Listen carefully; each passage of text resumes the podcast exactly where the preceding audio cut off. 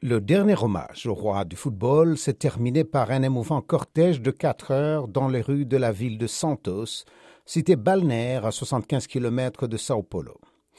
La nécropole où ont lieu les obsèques dans l'intimité familiale est le plus haut cimetière vertical au monde, selon le livre de Guinness des records. Le corps de Pelé va reposer dans un mausolée conçu pour lui au premier des quatorze étages de cet imposant édifice. Le cercueil, qui était resté ouvert et recouvert d'une voile de tulle, laissant apparaître le visage du défunt, a été fermé après avoir été exposé durant 24 heures au centre du stade Villa Belmiro du Santos Football Club, où le triple champion du monde a fait rêver les fans du football de 1956 à 1974. Le président brésilien Luiz Inácio Lula da Silva, qui a prêté serment dimanche, est venu depuis Brasilia pour se recueillir devant la dépouille de Pelé.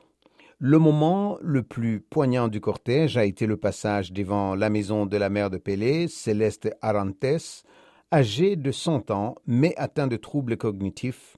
Elle ignore la mort de son fils. Edson Arantes do Nascimento, dit Pelé, a passé un mois à l'hôpital Albert Einstein de Sao Paulo jusqu'à sa mort jeudi à 82 ans.